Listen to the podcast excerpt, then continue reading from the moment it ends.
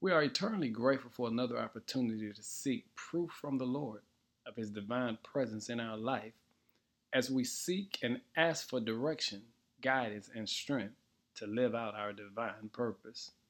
We have discussed the power of standing before the Lord as an act of worship, and today we are drawn to Psalm 134, verse number 2, as we discover the power of worshiping God through the lifting of our hands. Lift your hands toward the sanctuary and praise the Lord. Those are the words that are found in verse 2 of Psalm 134. Now, to be sure, the physical position of worship, it can vary. The Bible is filled with so many examples of God's people kneeling, bowing, and lifting their hands toward the Lord as an act of worship. Think about it. What does it really mean to examine your physical position during worship or prayer? Scripture bears out there is an importance and a significance. Now, it may not seem major to us at first glance, but in the overall scheme of things, it denotes the positioning of one's heart unto the Lord. Remember, the Hebrew word for worship is shaha, S H A H A, and it means to bow down, to lie down, or to be brought low.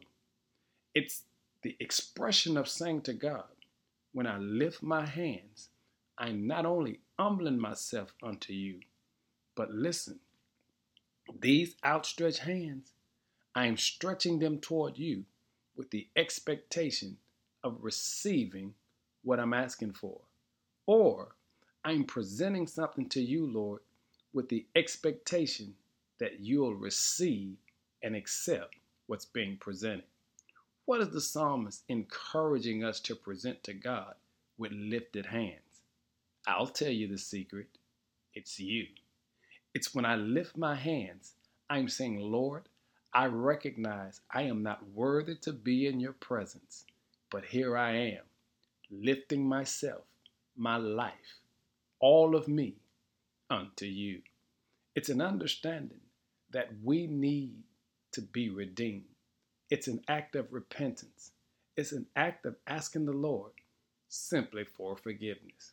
And family, the psalmist here speaks to the reader to encourage them to simply lift their hands toward the place where the presence of God dwells. It's an act of surrender, it's an act of trust, and an example of true repentance. It was the acknowledgement of not being worthy to be physically in his presence. Oh, but I'm humble enough to understand I belong to the Lord. Today, we examine our lives to see what areas of our lives we simply need to lift our hands up unto the Lord. Listen to the words of the text. Lift your hands towards the sanctuary and praise the Lord. It is to be brought low and humbled as you express that everything you have comes from Him and belongs to Him. Hey, family, this is the day that you and I should lift our hands. Be blessed, saints. In Jesus' name, amen.